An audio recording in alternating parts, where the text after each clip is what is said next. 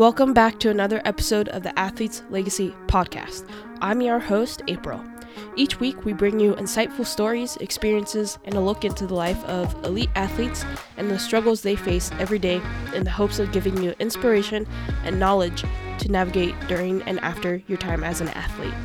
If you enjoy what we are putting out there, we would greatly appreciate it if you left a rating and review on the platform you are listening to, and be sure to subscribe so you don't miss out on any future episodes. So sit back, relax, and enjoy.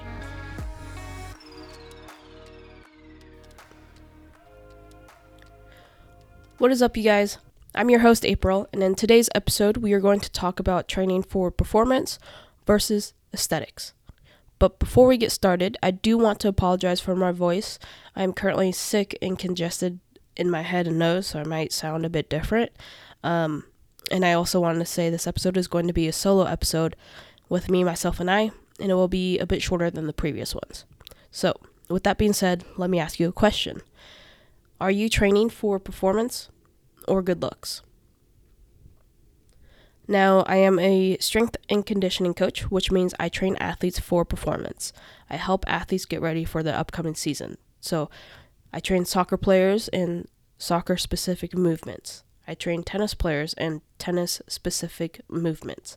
I train baseball players in uh, baseball uh, specific movements, right?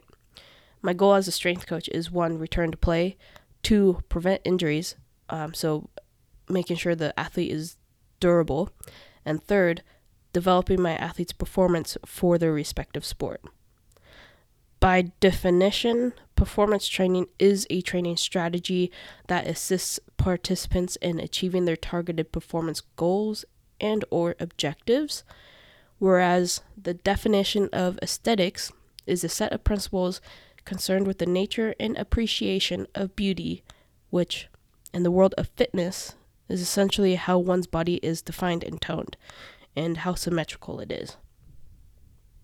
So, meaning is their right shoulder the same size and the same defined toned uh, as their left shoulder like is it balanced right?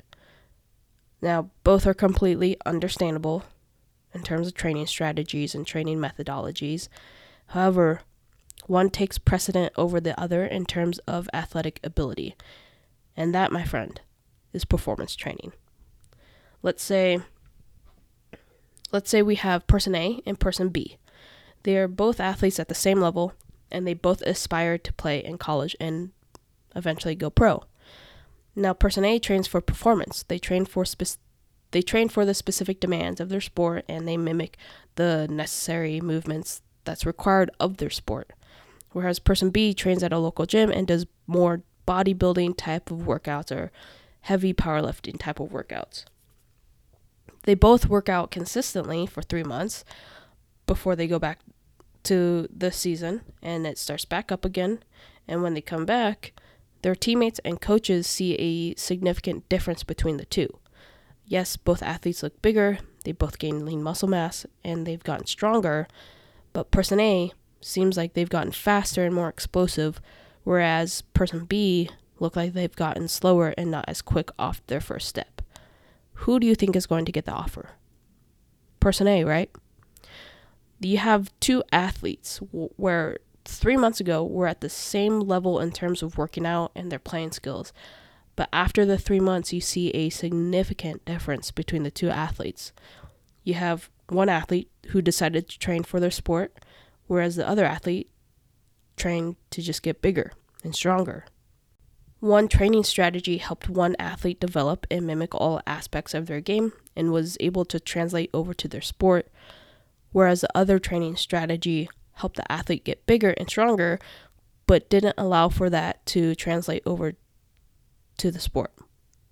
Now, I'm not saying that one is better than the other because really, let's face it, athletes do need to gain lean muscle mass and they do need to get stronger but those are just two components of performance training.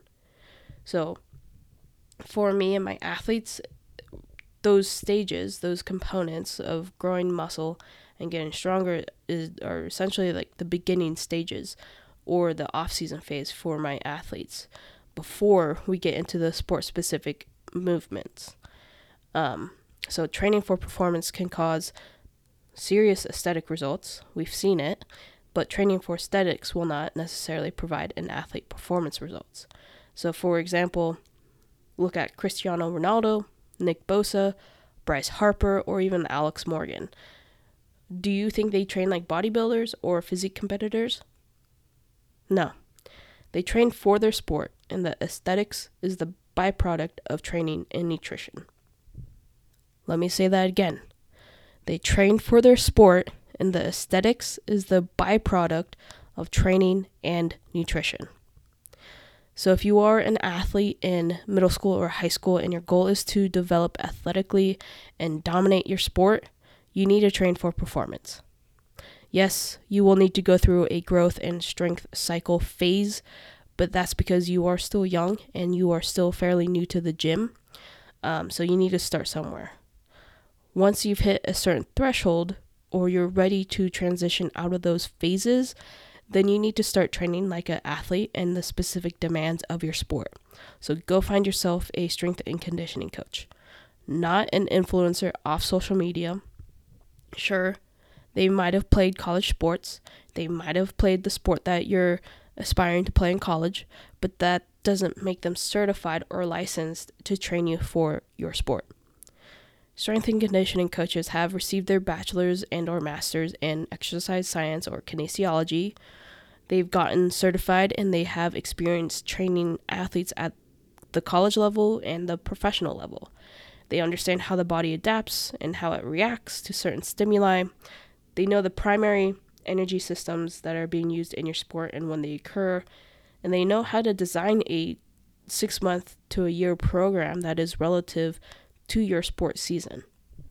They are essentially practitioners, and in order to stay certified, they have to complete uh, CEUs, which are continuing education credits, as the world of fitness and strength and conditioning is ever changing and evolving. So, a fitness influencer, they may or may not be certified. Um, they may or may not have a personal training certifi- certificate, which is a different certificate and a different way to train people. That's what a personal trainer is. They help you get fast results in losing weight, gaining muscle, getting stronger. All great, but they don't mimic sport specific movements. Now, I'm not saying to not train with a personal trainer or a fitness influencer. I think they're both great options, especially if you are a beginner. They're a fantastic way to learn the basics and learn the gym equipment and gain more confidence in the gym. But again, when you are ready to transition out, then I would search for a strength and conditioning coach in your local area or a performance training facility in your area that only specializes in athletes because they are able to take you to that next level. They are able to help you reach your full potential as an athlete, right? So I will ask you again Are you training for performance or good looks? Ask yourself what your specific goals are and how are you going to achieve them. If your goal is purely for aesthetics, great. Continue what you are doing, finding inspiration from fitness influencers and following your workout plan that you got from your personal trainer or your friend who's a personal trainer. But I'm talking to the serious athletes out there who are motivated to develop skill wise and athletically. Go find the strength and conditioning coach that is either working at the local university or college or a sports training facility and go train with them if you're ready to move on to the next level. And if you're wondering, well, how do I find a coach?